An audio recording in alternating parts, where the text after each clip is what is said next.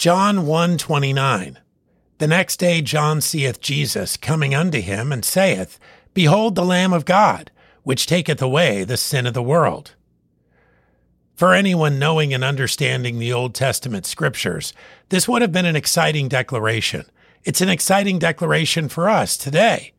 John meant that this Jesus was the Lamb who could wash away, not just cover, all sin. He was the perfect Lamb of God, sinless, the foretold Messiah.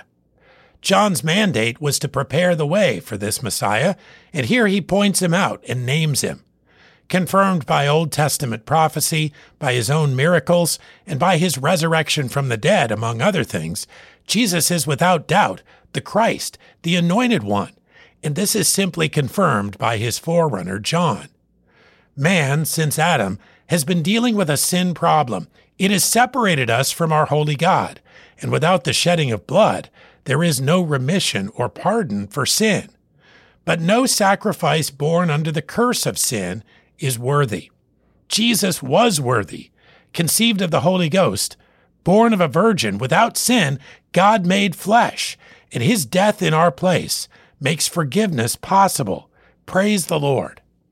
John 129 The next day John seeth Jesus coming unto him, and saith, Behold the Lamb of God, which taketh away the sin of the world.